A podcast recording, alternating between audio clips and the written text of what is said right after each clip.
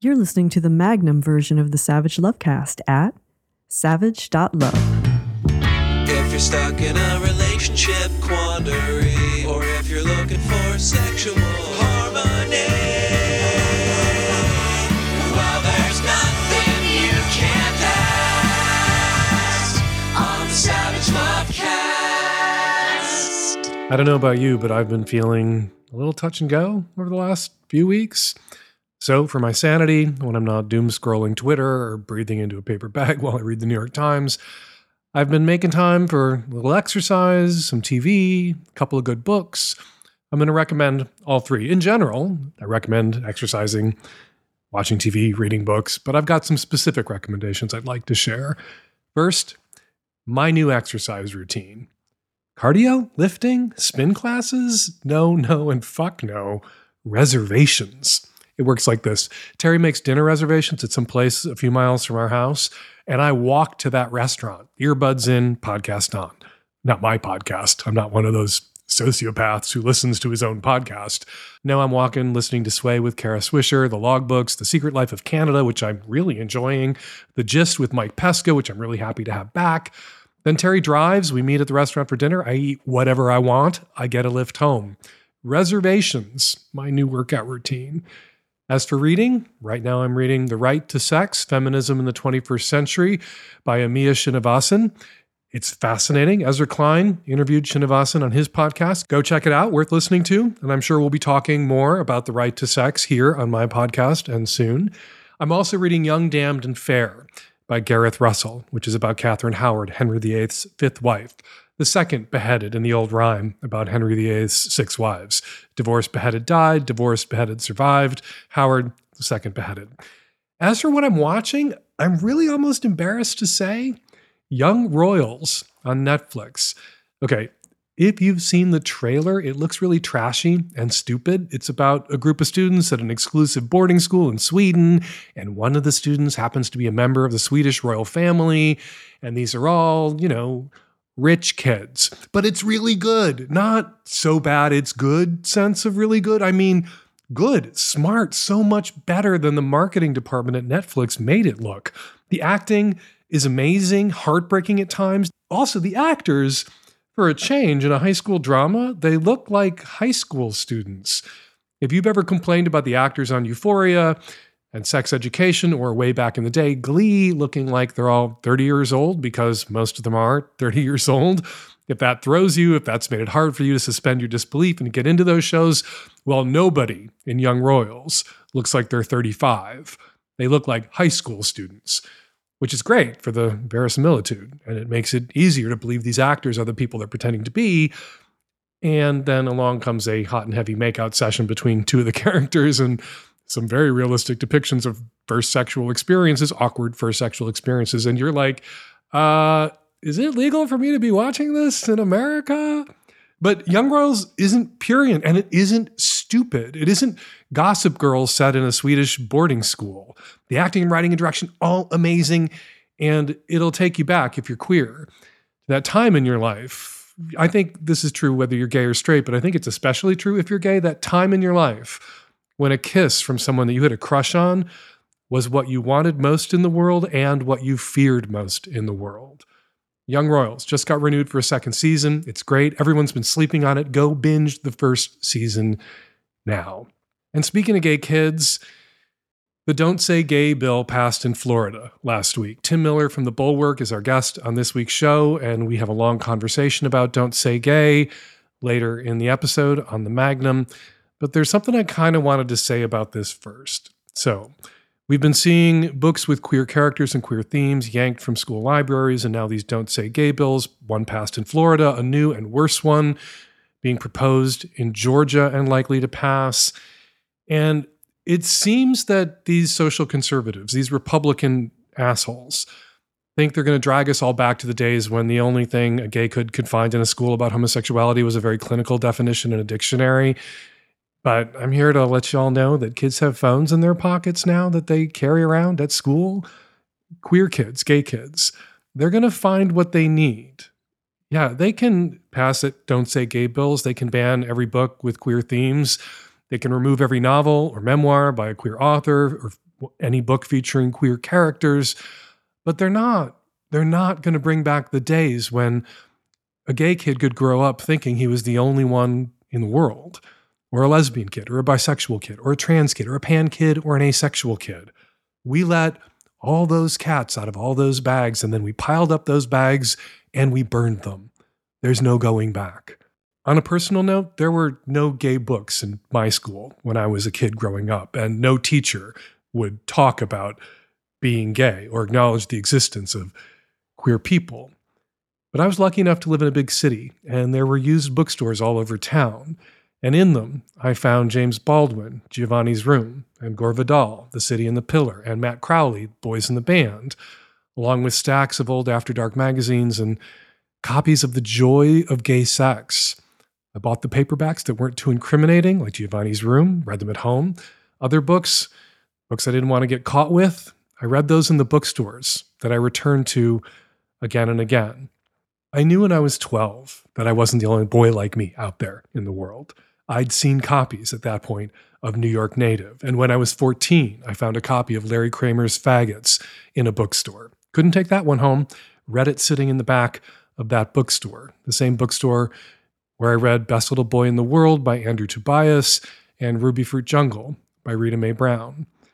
I was lucky to live in a city, and I will always be grateful, not just to the authors of all of these books, but to the people who worked in those bookstores where I found them.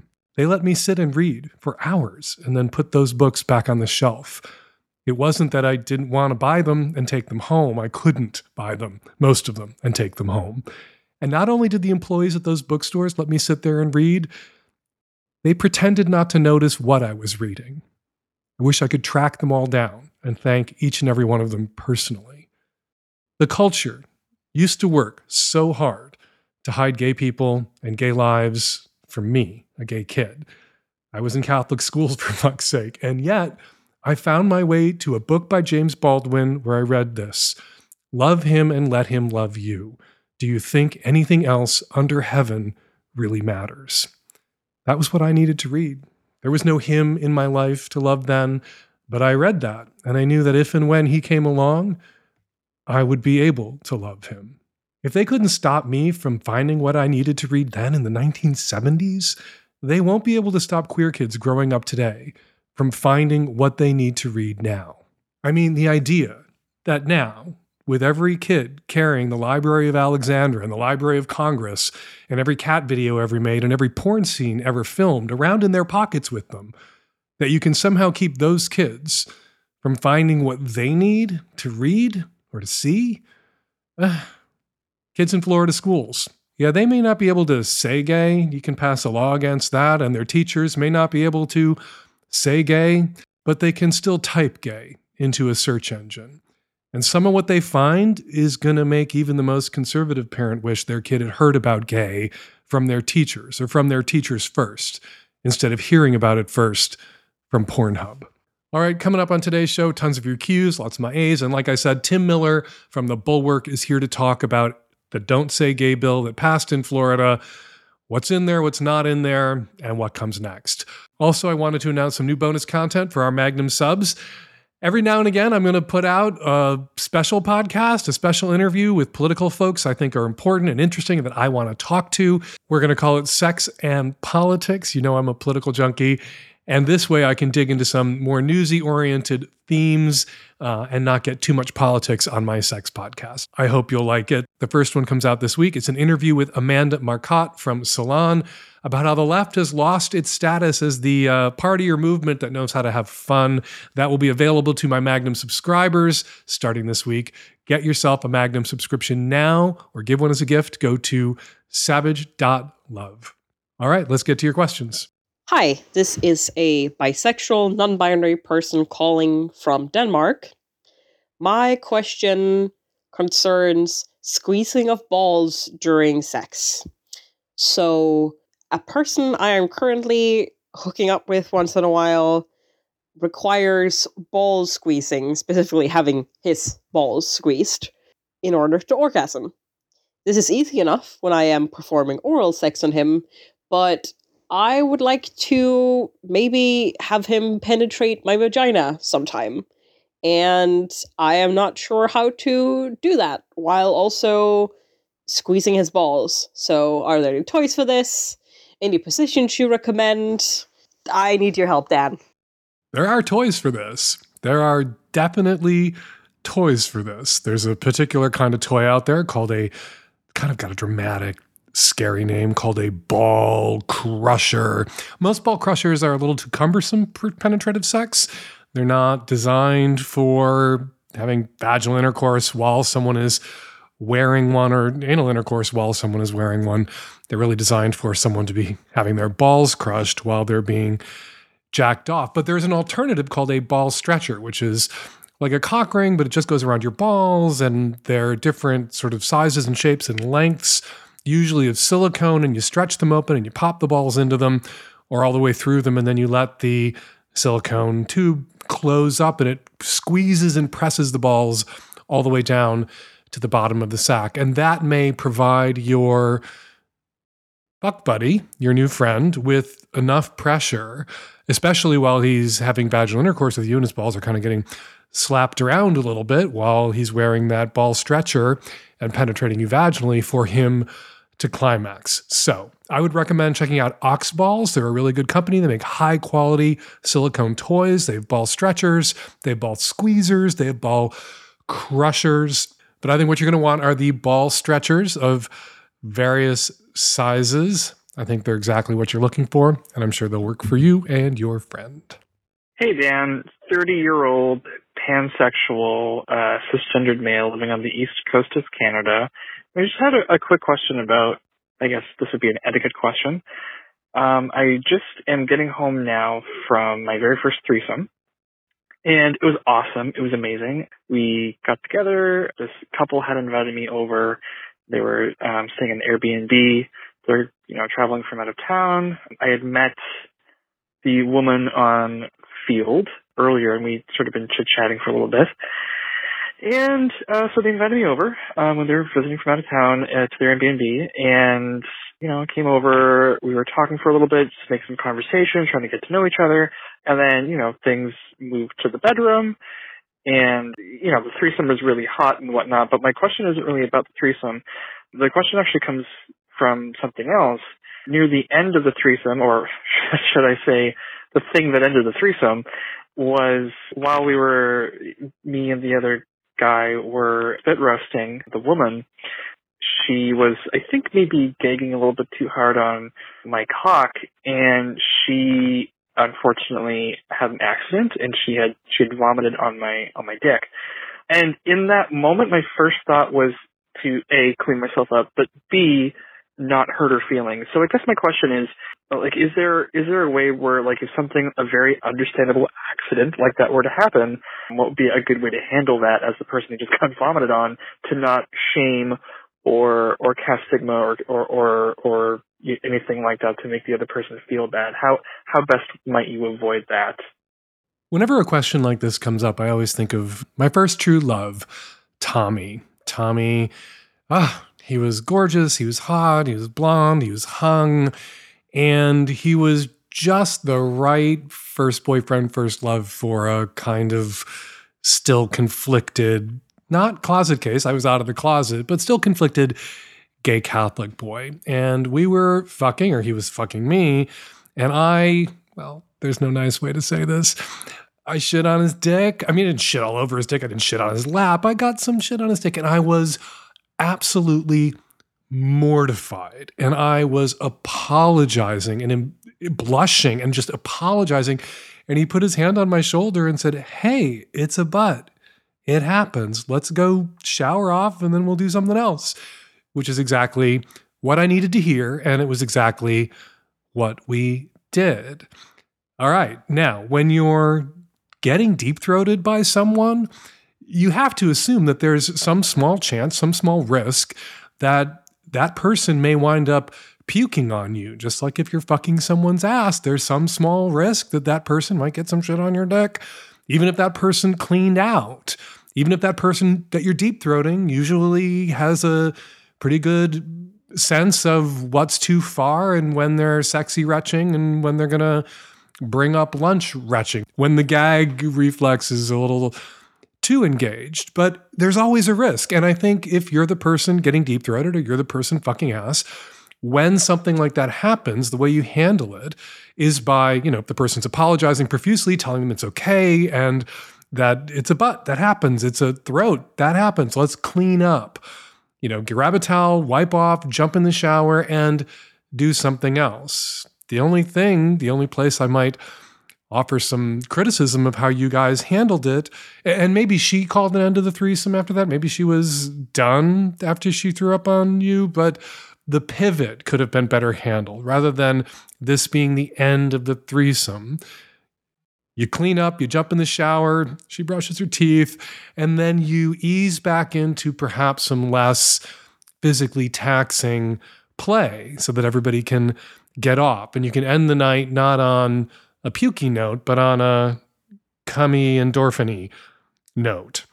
But the most important thing you can do in that moment, if somebody shits on your dick, pukes in your lap, when their body reminds you that it is a body and we're not always 100% in control of our bodies. One of the things we enjoy about sex is, you know, ceding some control over our body to another person or losing control over our bodies for a moment. Sometimes things that you hope wouldn't happen or don't want to happen, happen. And everybody in that moment needs to take an equal share of the responsibility for it. She didn't puke on you. You were fucking her throat. You triggered her gag reflex and she puked. Not because of something she did wrong or that she was doing, but because something you two were doing and enjoying together. So the most important thing someone could do in that moment, like my first boyfriend, Tommy, he didn't say, oh, you did this to me. He was like, that happens when you're fucking ass or you're having your ass fucked. Let's shower off, do something else. So next time, if you're ever in this situation again, caller, next time, don't run for the door, head to the showers and the toothbrush. Hey, Dan, Nancy, and the tech-savvy at-risk youth. Mid-40s, cis male, queer bi guy here. Finally, after many years, I've been able to come out. I've been accepted by my wife, which is great. And we've discussed and put down the limits right now of my ability to be open within our relationship, to go out and explore and to have those things for the first time ever, which I'm so grateful and excited for, just to have a great partner. And I really wanted to ask you kind of two things. What do I need to know, understand, consider when it comes to having this openness? By the way, my wife has told me it's a don't ask, don't tell scenario. She really doesn't want to know. She just wants me to be safe and have a good time and to make sure that I keep both of us safe in that way, which I plan to do. So I wanted to ask, you know, what do I need to know? What should I consider? Are there books I should read? Things like that when it comes to making sure that I do the right thing within this don't ask, don't tell openness that we have within our marriage. And then also the second thing I wanted to ask is I've played around with guys before, a lot of anonymous hookups, things like that, Grindr and things like that in my youth, but I'm not 100% sure like how to go about trying to find ultimately what I would like is a friends with benefits kind of situation and just navigating bi queer community. There are lots of books out there on open relationships.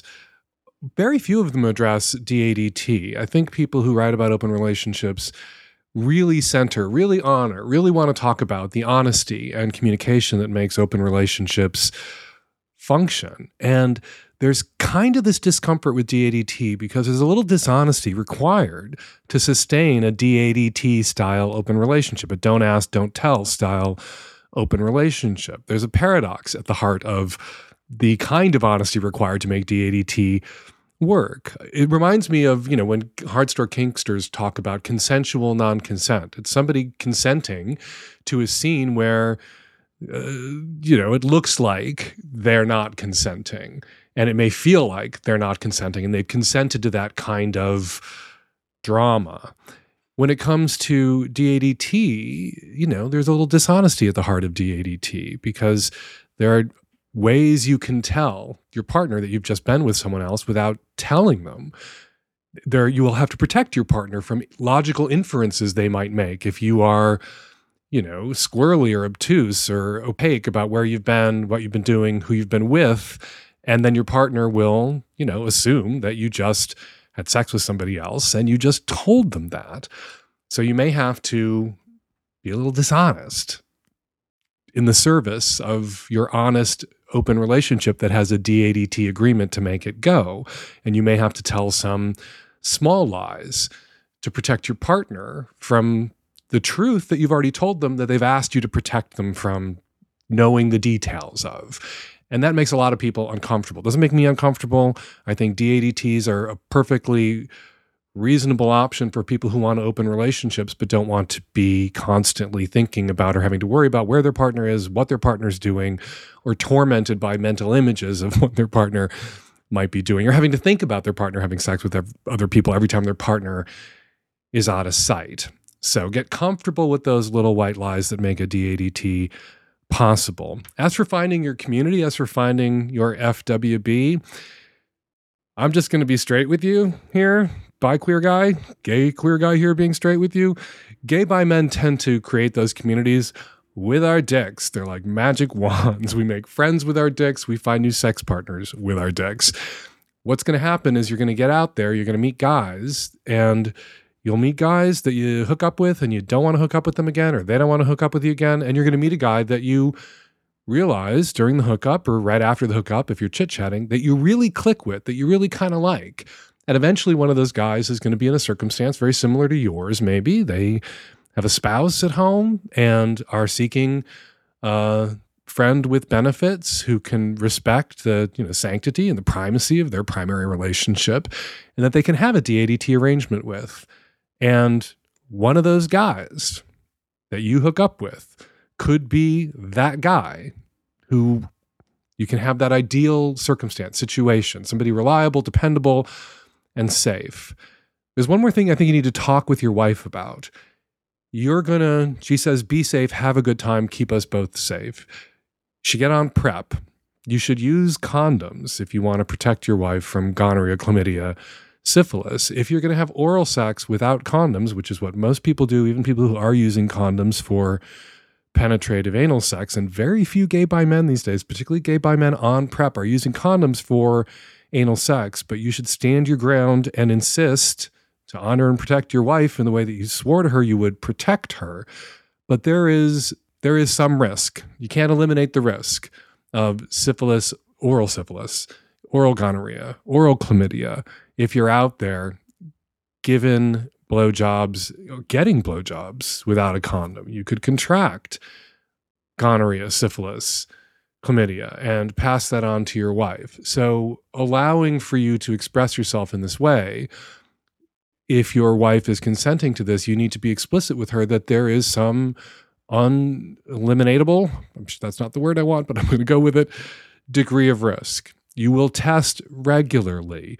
You will get on PrEP. You will use condoms for anal, for penetrative sex.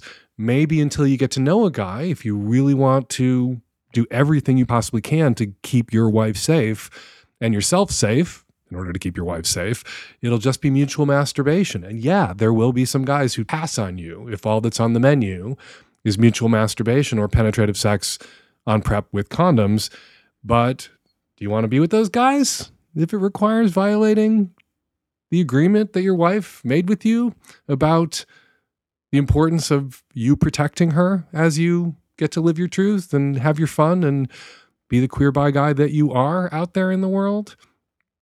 My last bit of advice for you is to put what it is that you are and what it is that you want on the hookup apps that you're heading back to, Grindr. I assume when you talk about getting on apps like that in your youth, considering that you're in your 40s, you don't mean Grindr, which only came along in 2009. I assume you mean Craigslist or other internet hookup facilitation sites that were up and running 20 years ago. But when you get back out there, just queer, bi guy, married, DADT agreement with the wife, not cheating, ideally seeking a friends with benefit situation with somebody I like who's regular and dependable and doesn't want more from me than I can give him. I can give him my time, my attention, my affection, but I can't marry anybody. Just put that out there. Be explicit about who you are, what you want, and you're far likelier not to waste your time with guys who want more, not to waste your time with guys who want less, and find the guys who want exactly what you want and want exactly what you are. Hi, Dan and the team. I have kind of a coming out question, but it's a lot more complicated. I am a cis female, queer woman in her early 30s living in Canada, but originally I am from Ukraine, and you know where this is going. I have never come out to my grandma. I was born and raised in Ukraine, and when I moved to Canada about 10 years ago, I finally came to my sexuality and have been in primarily in same-sex relationships for the past 5 years. Finally, I came out to my mom, and she was horrified. Of course, she didn't take it well. And the first thing she said was, "Please don't tell grandma. She will have a heart attack. She's gonna die. This is gonna kill her. She can't handle it." And I have promised my mom I gave her that gift in exchange for her acceptance and her love, and I was fine with it. But more and more been struggling with it because I am with a partner right now who I am planning to marry and probably have children, and I can't imagine living a lie again. We live in different countries. All my family is back in Ukraine, and so it's a little bit easier to lie, but it's still, oh my God, how can I keep up with this lie? But everything has come to a really, really drastic development when, of course, a week ago, Russia invaded Ukraine. And here's the other problem, is that my grandmother is Russian and she is pro-Putin. She's moved to Ukraine from Siberia way back in the day, and when Soviet Union collapsed and Ukraine finally regained its independence, my grandmother was devastated. She didn't like Ukraine, she didn't love you, she didn't know the language, she didn't bother to learn anything about the culture. But her grandchildren are Ukrainian. I've been super proactive. I've learned the new language. I've switched to Ukrainian language. I've been super active in politics and in culture and in art. And then I left and I thought it's over. And I tried so hard to change my grandma. I tried so hard to educate her and teach her history and explain what crimes Lenins and Stalins have done to my people. And she never understood, and I thought, fine, I can change her. I'm just gonna wait until she dies. And then her people invaded my people, and now her people are aiming and killing my own and her own. Her grandchildren are in danger of being bombed and killed, and she is celebrating it. She is justifying the actions. She completely bought into the propaganda. She is literally cheering Russian army as they kill innocent people and killing my friends. And I have never felt so much anger for her. And all I could think of is that I want to come out to her, not to try to educate her, not to try to change her and explain to her why I don't want Russia to happen to me, but because I want to hurt her. Again, I know that it's going to cause her so much pain, and a part of me still loves her. It's so complicated. It's actually not that complicated. Come out to your grandma. You don't have to protect her feelings anymore. I don't think you should have made that deal with your mom a decade ago to spare your grandmother the news about you being queer, but certainly now that your mother's abandoned your grandmother, has nothing to do with your grandmother anymore, and your sister doesn't have anything to do with your grandmother anymore, and your grandmother is rooting for Putin to kill her own grandchildren in Ukraine? Yeah, even if your motives are a little suspect, even if you're telling your grandmother that you're queer now in part to get back at her, why the fuck not? I had a shitty grandmother. I had a really shitty grandmother. I don't think my grandmother was as shitty as your grandmother, but my grandmother was pretty fucking shitty. And let me tell you, if there were, you know, if there was a magic spell I could have uttered, an incantation, something I could have said to her that would have killed her, I would have been really fucking tempted to say that aloud, whatever it was, in her presence. I was out to her. That didn't kill her. She didn't like it. She never spoke to me again, for the most part. Yeah. So yeah, I feel you. I feel what it is to have a shitty grandmother. And also, I came out to my very shitty, very homophobic, very racist, very awful grandmother, and it didn't kill her, and it's not going to kill your grandmother. She's going to get angry. She's not going to like it, but so the fuck what? Why are you prioritizing the feelings of this person, this monster? She's really a monster.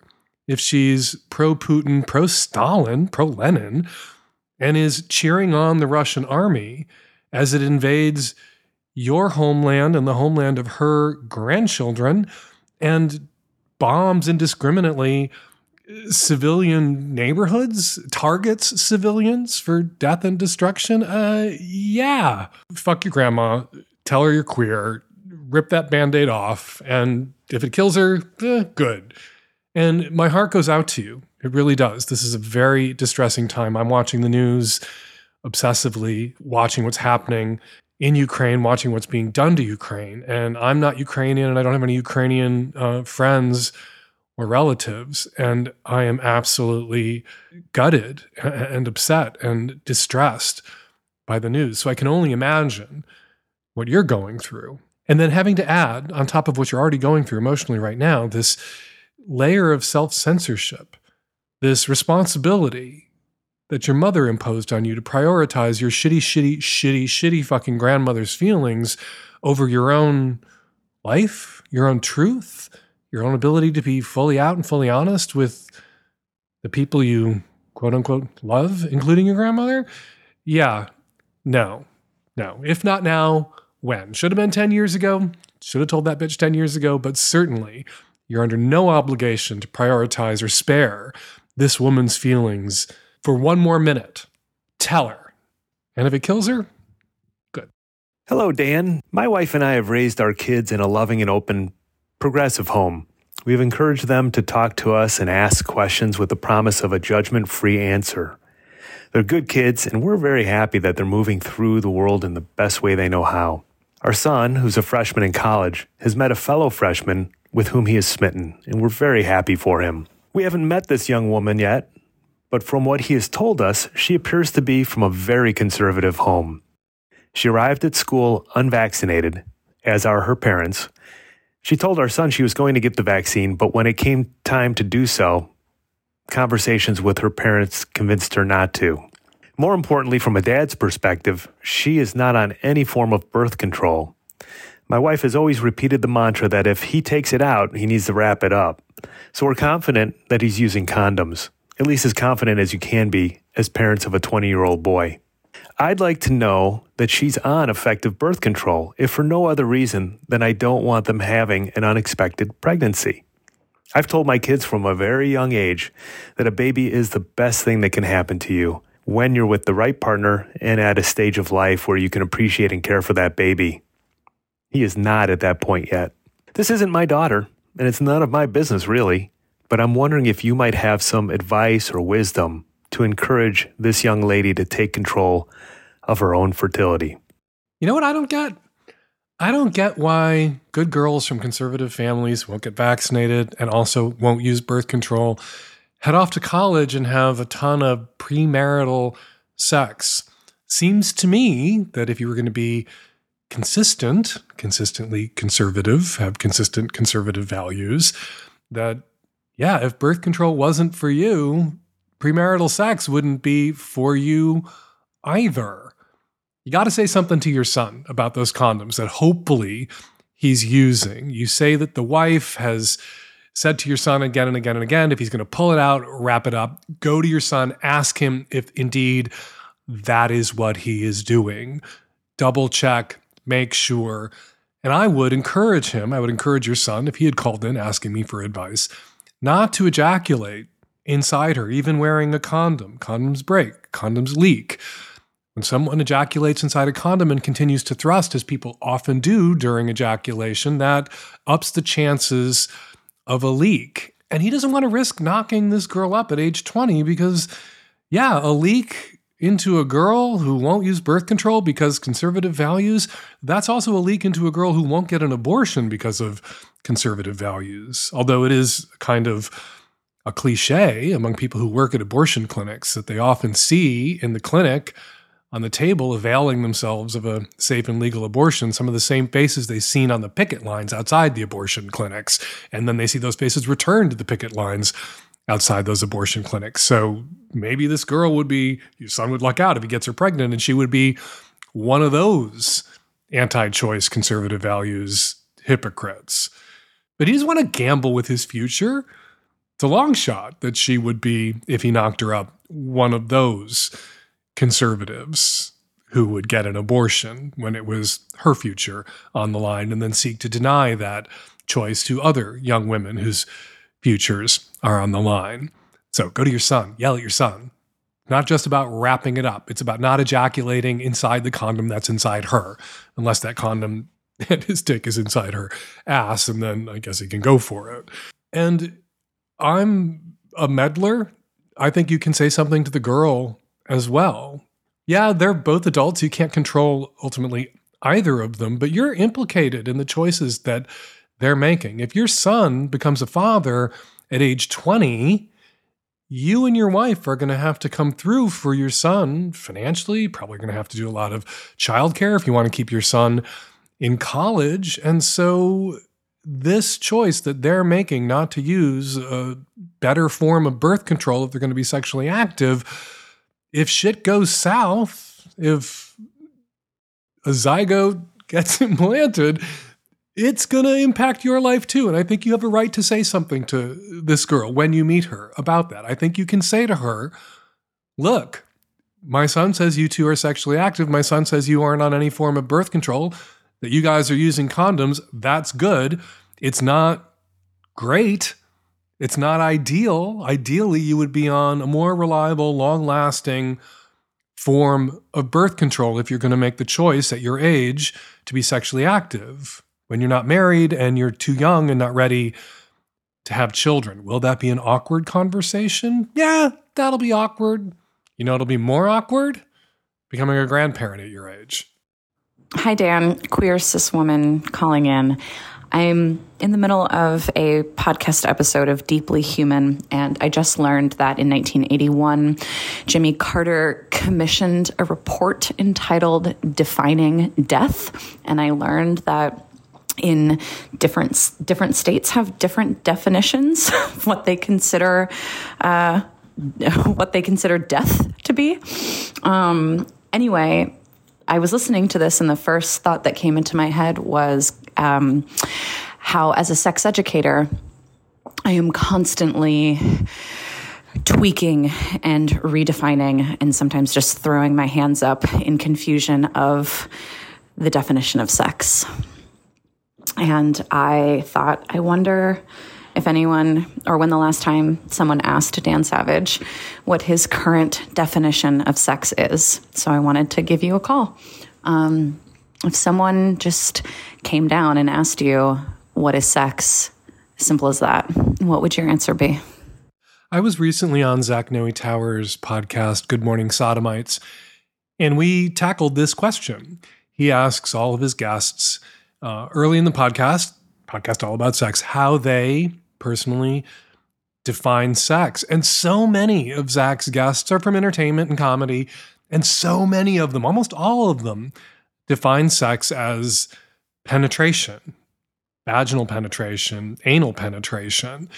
Not even oral penetration seems for many of them to count. And that makes my head explode. You know, if you define sex as penetration, vaginal or anal, You walk into a room and you see your girlfriend sitting with two naked men and she has their dicks in her hands and she's jacking them off. Is your girlfriend, if you have a monogamous commitment, is she cheating on you?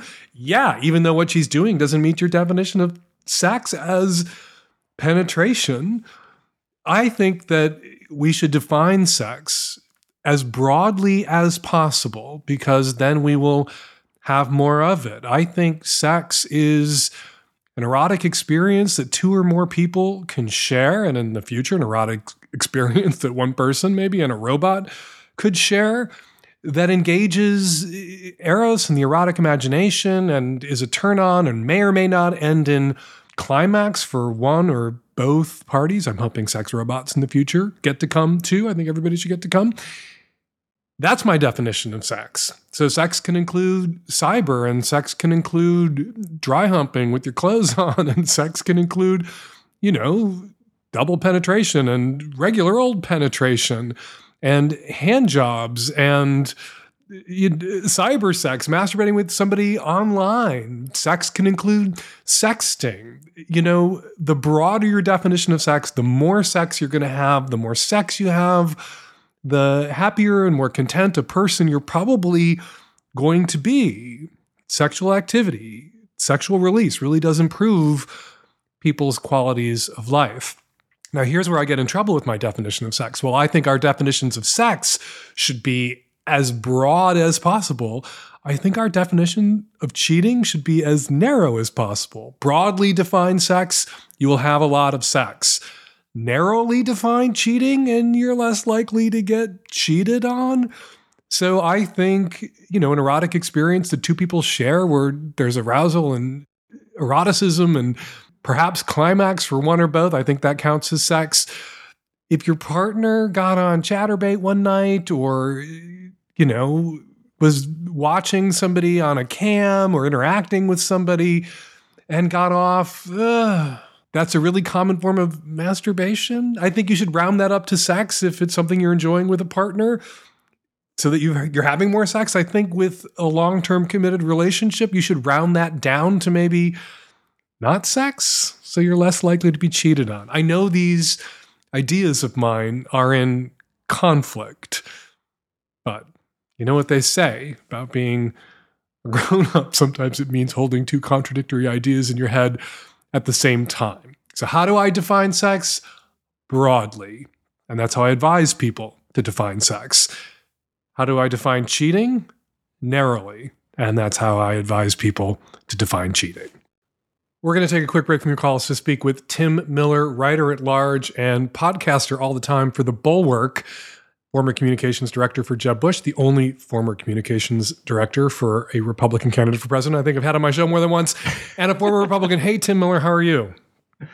Hey, Dan, more than once, even once. But you've had some other Republicans. Did you have some Republican spokespeople on to dunk on them or something before? I haven't cheated on you with any other Republican former spokespersons for major candidates for president. It's kind of a sad day when I'm having you on. Yes. The Don't Say Gay bill, thanks to 22 Republicans, party line vote in the Florida Senate, passed out of the Florida legislature today and is headed for Ron DeSantis' desk for his signature. You did a big piece for The Bulwark on the Don't Say Gay bill. Can you bring my listeners up to date on what that bill is and why they should be worried?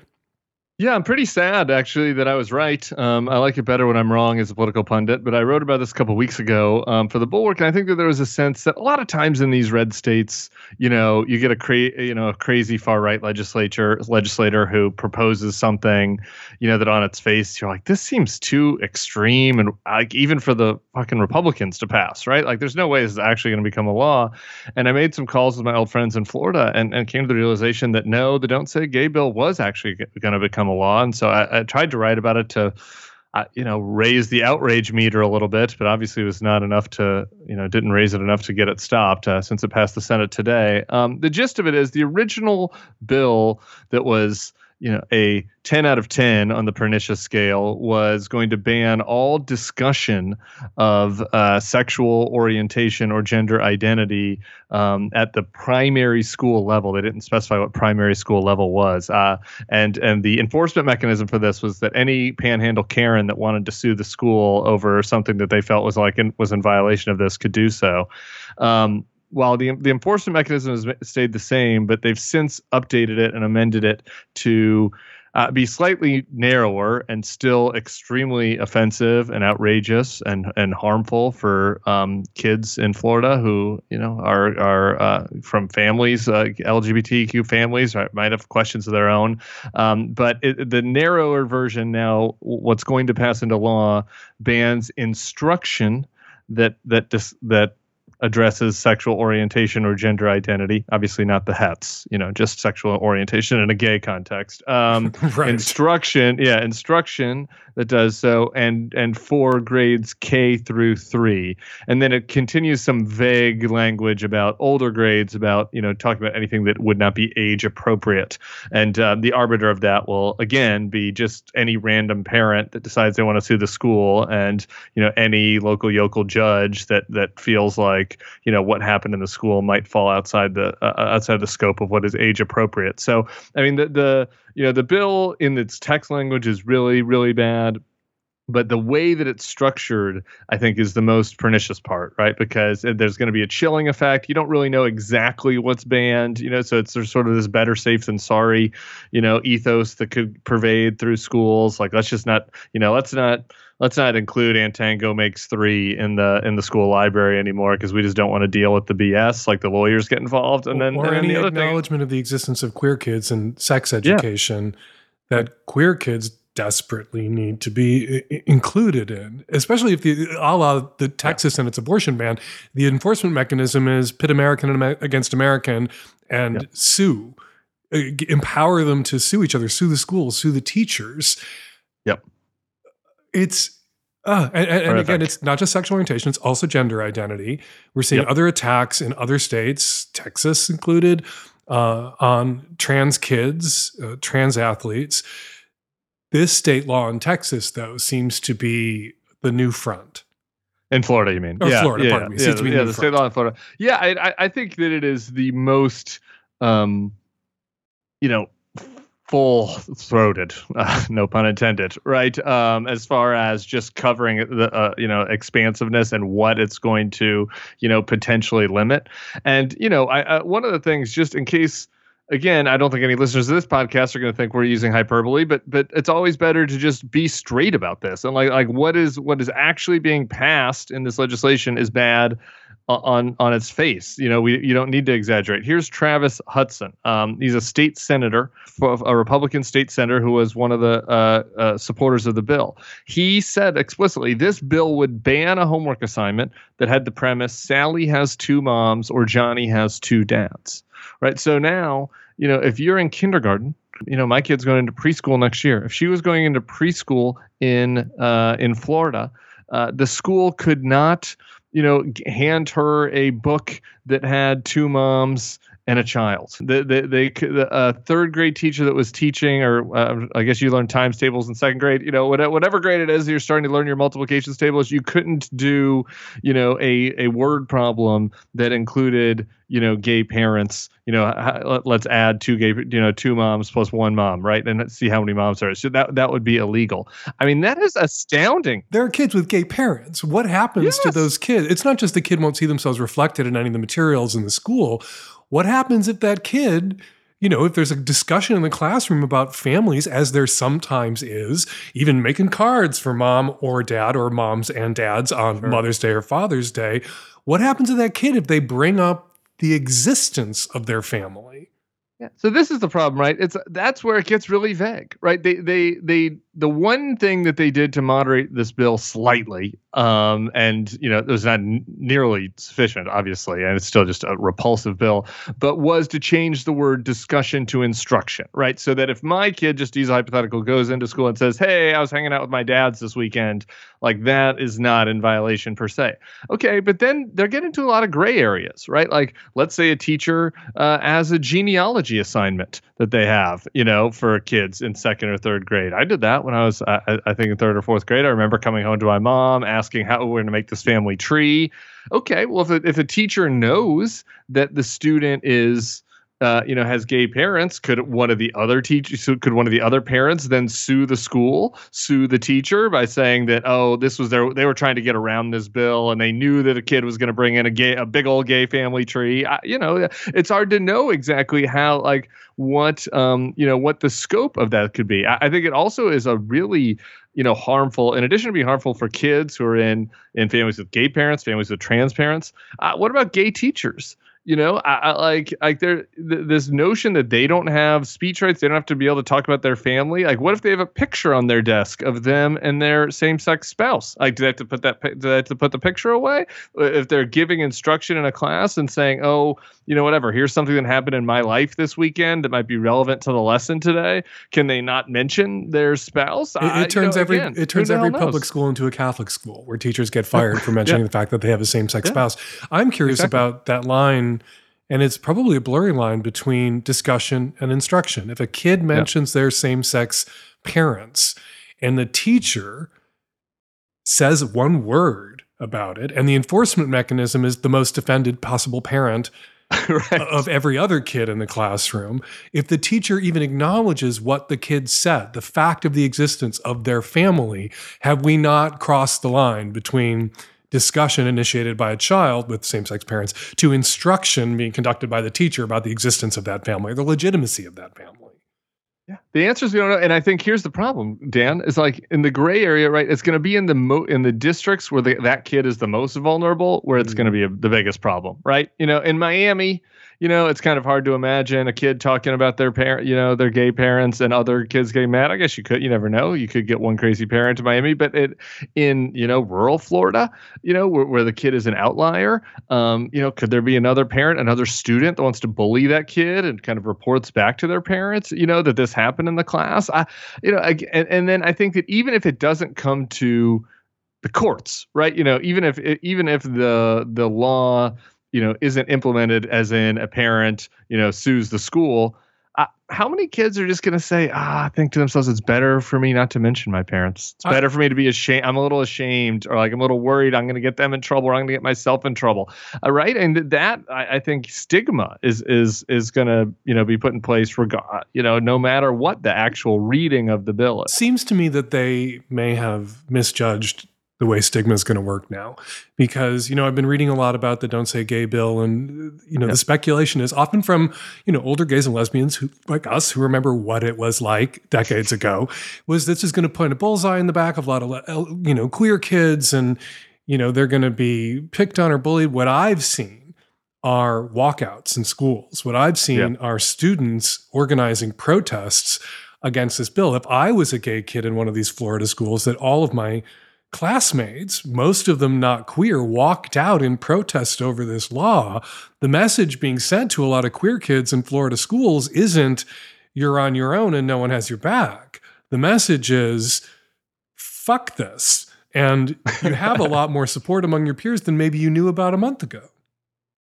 I do think that's right. And I think that the best way, was a beautiful way to spend this. I think the best way to look at this and think maybe it isn't as catastrophic as it looks on its face is that the culture really has changed dramatically. And I think that if you look at many school districts in Florida, I think that there is just, in practice, you know, going to be a lot of subversion of this law, right? And almost going the other way intentionally, and a lot of kids supporting other kids. What I worry about is, you know, outside of the bubbles of fabulousness, where there are a lot of gays, you know what I mean? Like in exurban Tampa, right? Yeah. You know, and that whole I-4 corridor between Tampa and Orlando, up on the Panhandle, right?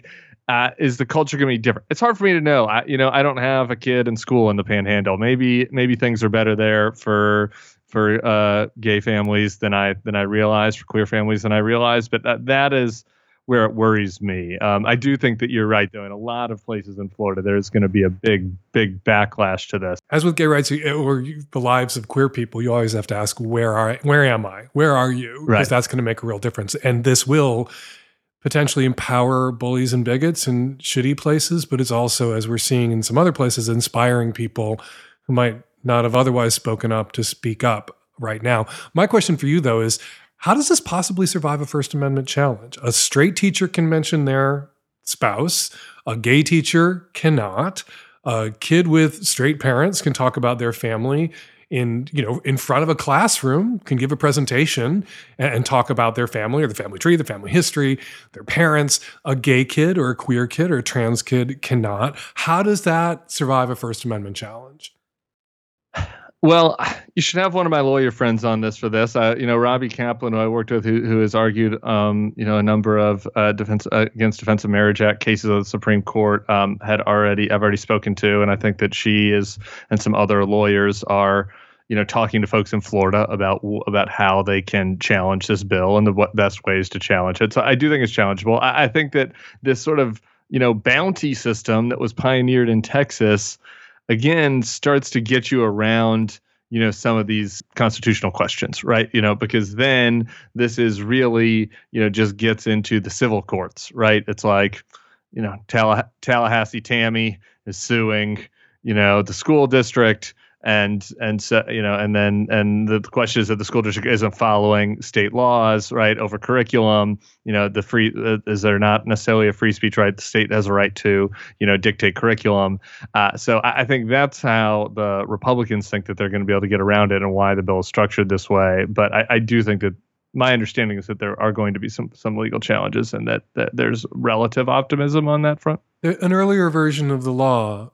I saw a discussion about an earlier version of the law that included language that would have required a school, if a kid came out at school as bi or lesbian or gay or trans, for the school administration to out that kid to their parents.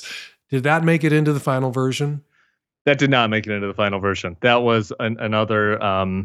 That was an amendment. So that was on the original version. But that was an amendment that I do think passed in one of the various committees, but didn't make it into the final version. But again, I do think this is where the places are going, and I think that it's important to look at Florida as a canary in the coal mine of what other red states are going to do. Particularly bills in schools, and I think that amendment. We may see it in other states. Yeah, we may see it in Arkansas or Kansas. Yeah. Exactly. And it goes to this whole parents' rights argument that Republicans are making, which is, bullshit, as you know, but it's like, hey, if I'm a parent and a kid, confesses to their teacher that they're having questions about their gender identity or their sexual orientation, it's my obligation to tell the parent about that. That's how they're going to spin that. And I think that's obviously just horrific and would have made this bill even worse. But I think that'll be popular. Let's unpack for my straight listeners why that's so horrific. Often the worst bullies that a queer kid has in their lives are their own parents. It are the parents who make young queer kids homeless by throwing them out after they come out or are outed to their families. It's parents who force young queer kids into conversion therapy at their churches. It's parents who beat their queer kids and try to beat the gayness or beat the queerness out of them. School, we talk about bullying at school when it comes to being young and queer. A lot of people don't understand that for a lot of young queer kids, school is the refuge from the bullies at home. And if school becomes a place that you're not safe being yourself either, because you're going to get narked to your homophobic parents in the Florida panhandle, that's going to get queer kids killed, not by bullies at school, but by bullies at home.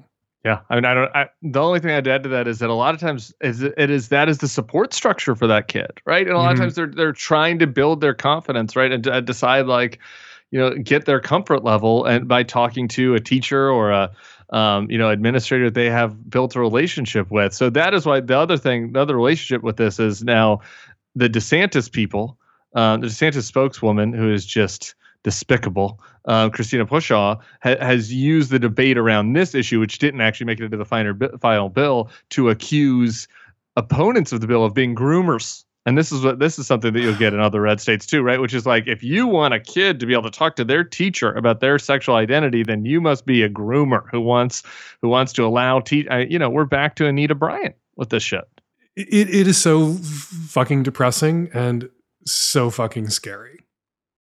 It is. And I think that it's the other reason, besides caring about kids in Florida, that this is particularly relevant and is something that we need to keep watching, is that DeSantis has a good political sense for, where the voters are, right? Like he really has done you might hate him about everything from a policy standpoint, but politically he's been very shrewd.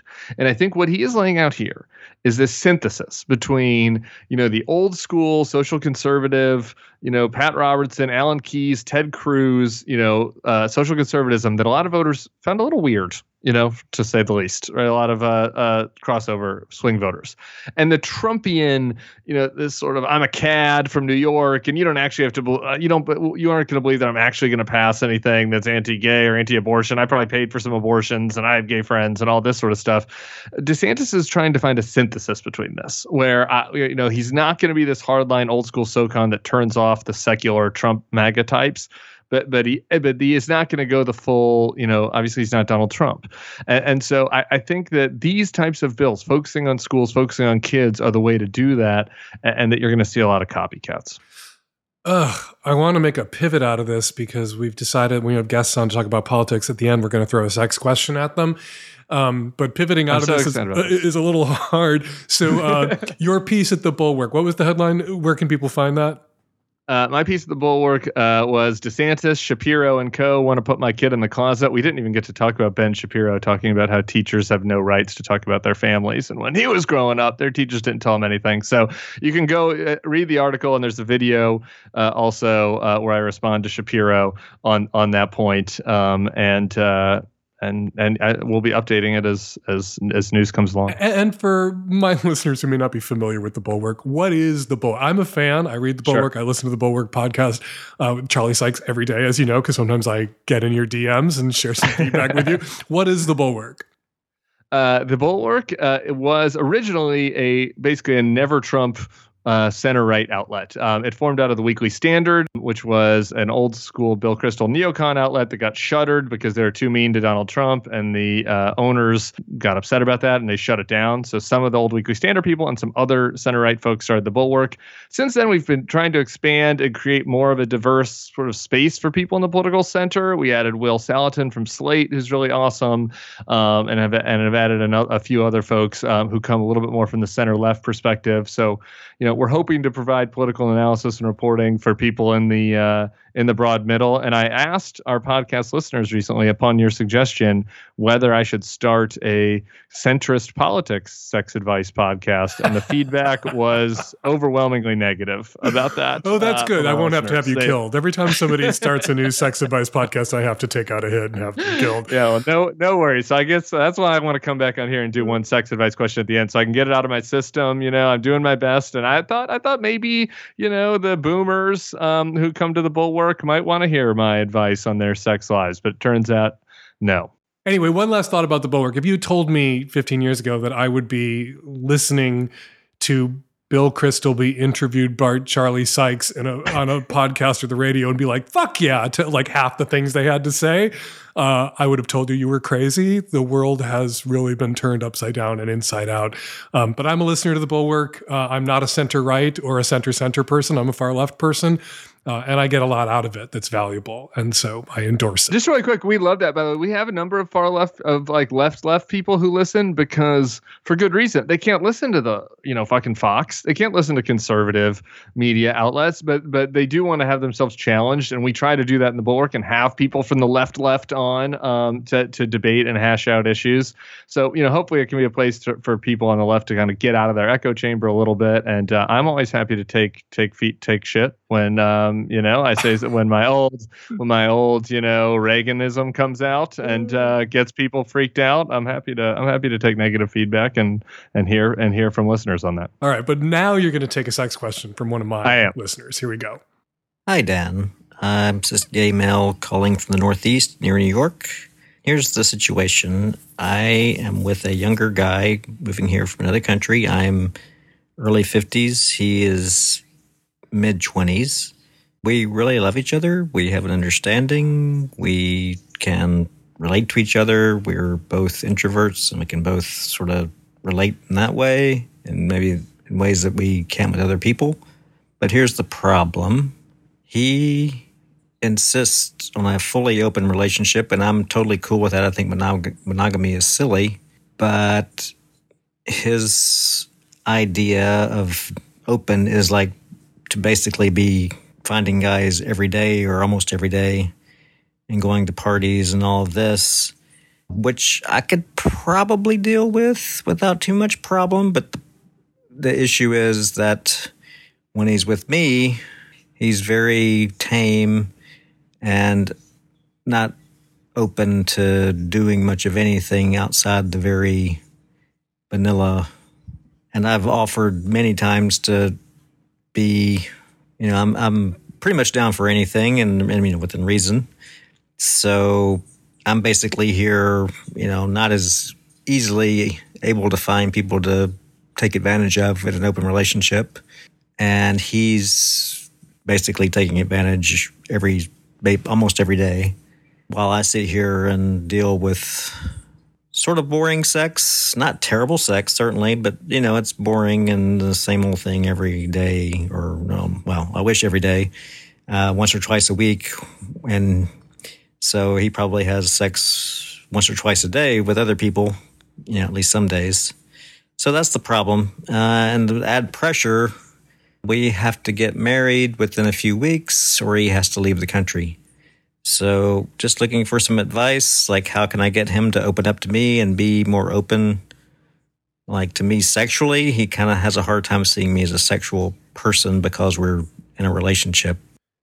So he says he's mid-50s, and there was something about the way he said, paused for a second before he said mid-20s, that made me think that his 23 fiancé is like 22, and we're rounding. 2.5. Yeah, we're rounding up to mid-20s here. So any advice in your vast experience of the gay mail-order bride thing? Boy, I have never had a gay mail-order bride, so I don't have any experience there. Maybe there's some relevant experience I can bring to bear. I have a little bit the turn at the 2-minute and 30-second mark there about how they need to get married in a few weeks before, or else the younger gentleman has to go back to his home country, I guess. Was a little bit of a red flag for me. Felt like before the 2-minute 30-second part, I felt like we were in a pretty straightforward older man, younger man relationship, where the older man just needs to kind of come to terms with the fact that part of the deal of this open relationship is that you let your younger 20-something partner, you know, go out there and have fun, and that's sort of part of the arrangement, as long as both sides are aware of that and open to that. Mm-hmm. I think once I learned about the shotgun wedding, I guess we'd call it, the mail order shotgun wedding, coming at the end, that makes me a little bit more concerned that everybody's not on the level here. And so I guess my genuine advice would be to the caller that he needs to be very much have a real talk situation with his partner about all of this, be as candid as he was with you and with us about what his needs are going to be in this relationship. And if they're not going to be met, then I don't think that he's in the situation that he thinks he's in. It seems to me that the caller is making assumptions that aren't supported by the facts and evidence, at least the facts that he shared with us. His boyfriend is having tons of sex with other people and then having boring sex a couple of times a week with him. And he seems to assume that because he's having sex with lots of people, he's having kinky sex with a lot of other people. And for all you know, caller, he's, you know, just fucking and sucking and doing gay vanilla with other people. And that's also what he's doing with you. I think you obviously, caller, want to do more than just gay vanilla, but if he's vanilla, that's all you're going to get out of him. And with a 30-year age gap, and this kind of age and experience gap, yeah, I agree with Tim. Kind of what you're signing up for here is you got to let him be gay and in his 20s. And there's an upside when you're in your 50s to having a hot young boyfriend who's gay and is in his 20s.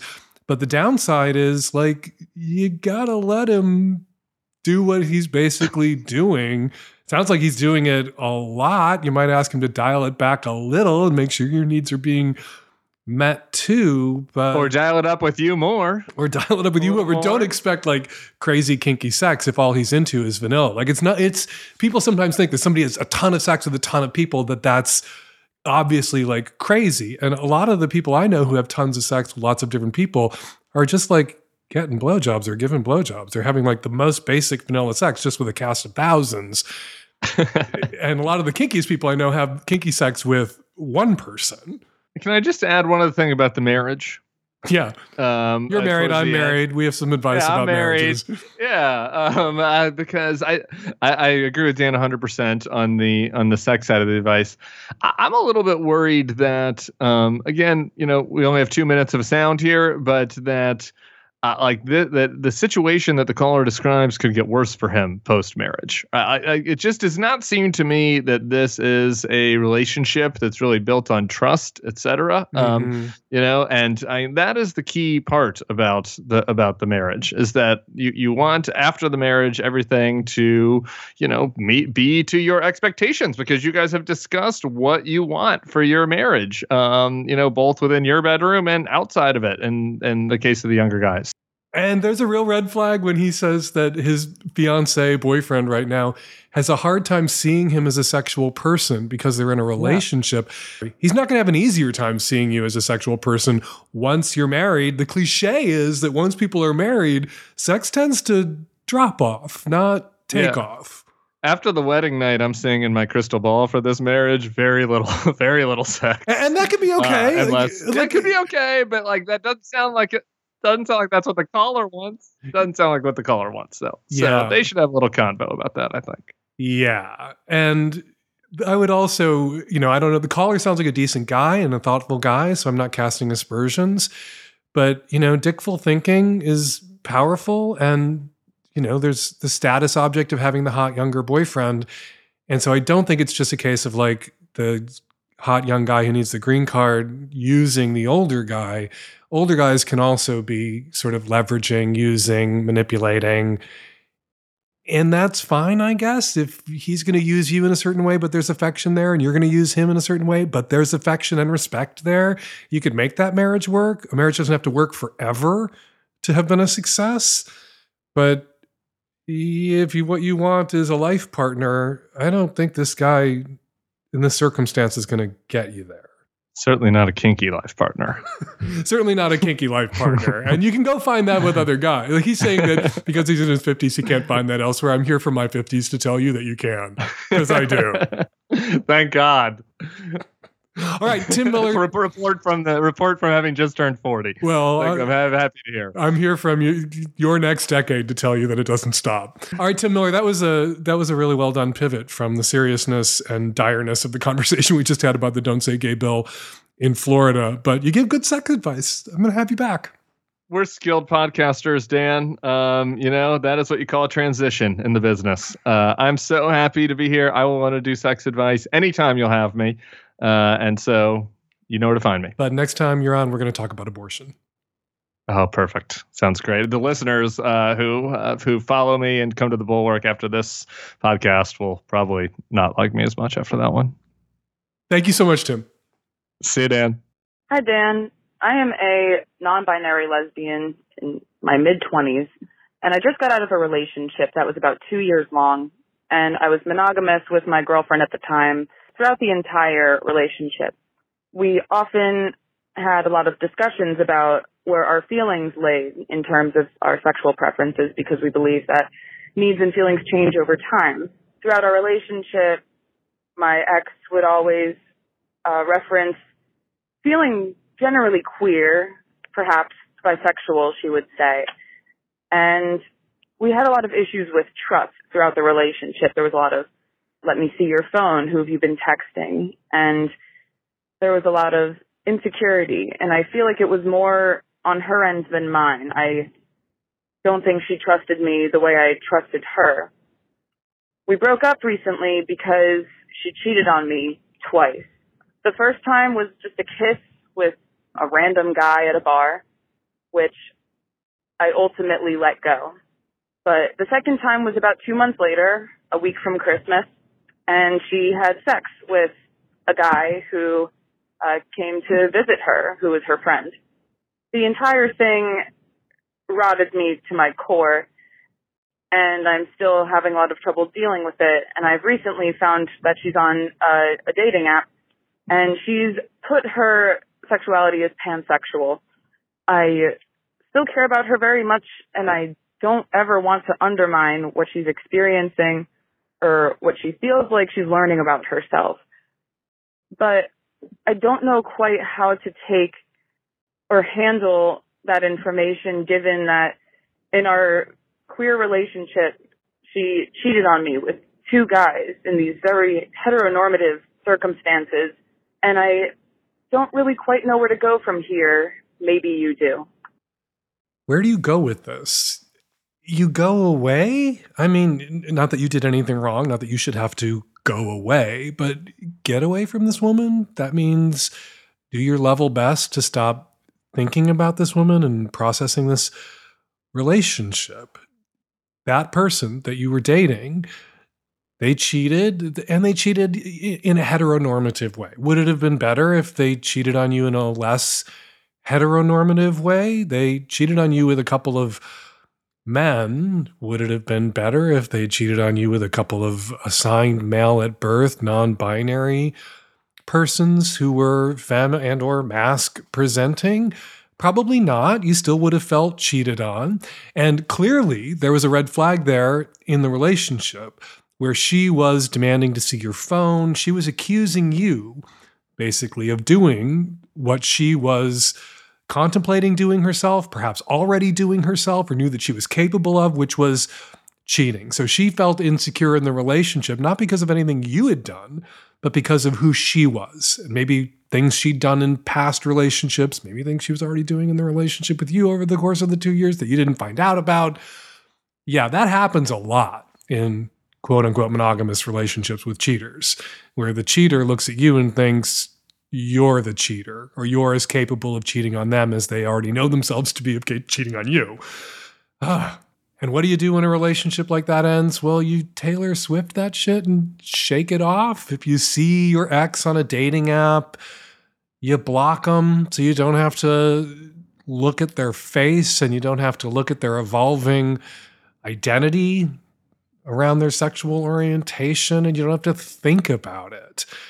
Obviously, your ex, you're a lesbian, you say you're a non-binary lesbian. Obviously, your ex isn't exclusively attracted to women. Could be that your ex is homoromantic or biromantic, but leans heterosexual, enjoys sex with men also or primarily, and is still figuring that out. You're both young. You say you're in your mid-20s. I'm assuming your ex is in her mid-20s.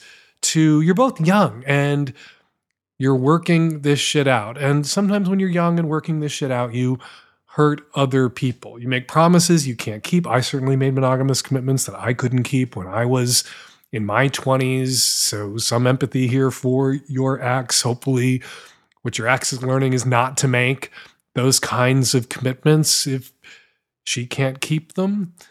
But yeah, you just need to get out there and start dating other people and tell yourself you two weren't meant to be with each other, and tell yourself in the future that if somebody is accusing you by demanding to see your phone and reading your text messages of cheating, that they're in that moment, if you've done nothing to arouse their suspicions, in that moment, they're telling on themselves, and you'll take that seriously next time. And you will factor that into your decision about whether to keep seeing that person. And I think it argues against continuing to see someone when they accuse you of cheating and you're not cheating. That almost always means they're cheating. And if you don't want to be in the kind of relationship where you're cheated on, if you don't want to be in a non-ethical, non-monogamous relationship, you should get out of a relationship with somebody who's demanding to see your phone. But, you know, at the end of the day, I don't think it makes it worse that she cheated on you, quote unquote, with men, quote unquote, in a heteronormative fashion. Cheating's cheating, and you got cheated on, and that sucks, and a relationship that maybe had good parts to it with a person that you liked or even fell in love with for a while, that ended, and that's painful, and we tend to obsess about that. It's only been a few months. You're allowed to obsess for a few months. You're allowed to wallow. But now it's time to put this and put her behind you, get out there, and meet and fuck some new people. All right, before we get to this week's listener response calls, let's read some listener tweets. Blue Moniker tweets, oh no, fake Dan Savage, the spray foam incident on last week's Lovecast made me so uncomfortable. That poor and wild human. Everyone, please, please be careful and smart about what you shove in you. And if you can't resist shoving the little straw at the end of the spray foam insulation can into your urethra, please remember to detach that spray straw from the can of insulation first.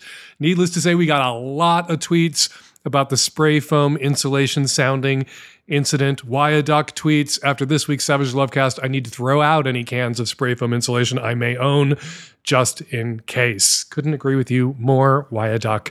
And finally, Diana Edelman tweets, I'd bet money that Hump 2023 will have an inordinate number of ice fishing porn submissions. Please count them and give us a number when that time comes, Dan. Hashtag Savage Lovecast, hashtag Hump Film Festival. Yeah, I hope we get tons of ice fishing porn submissions for next year's Hump Film Festival, and exactly zero spray foam insulation porn submissions. All right. If you want me to read your tweet on next week's Savage Lovecast, be sure to use the hashtag Savage Lovecast. And a big thank you to everyone who posted to your social media this week about the show, to Instagram and Facebook and Twitter and TikTok and everywhere else. We really appreciate it. Helps get the word out about the show. And now, listener response calls.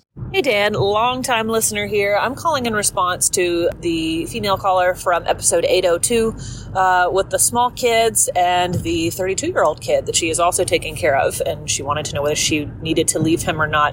I think your response was absolutely dead on, and I wanted to say staying together for the kids is such bullshit. It's such bullshit. If you want to see what this would look like on the other side of things, I actually am a child of divorce myself, and I'm happily married, but my husband's parents stayed together for their kids, and my husband suffered a lot more emotional distress because of that, whereas I saw my mother prioritize her happiness and her family and leave relationships that weren't right for her, and she taught me to do that as well. And so now, you know, I'm in a happy marriage because I watched my mom prioritize that for herself.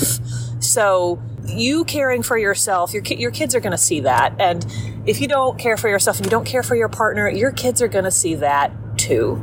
So don't model this as a relationship that your kids should stay in. And, you know, you deserve happiness. You deserve it. So, yeah, dump that motherfucker already. Hi, Dan. This is in response to the woman who has subs coming to her home. Everything you said was great. One thing that I do when my subs come over, my door opens inward, and I don't know if that's every door, but I tell them, I'm going to open the door, and I'm going to stand behind the door.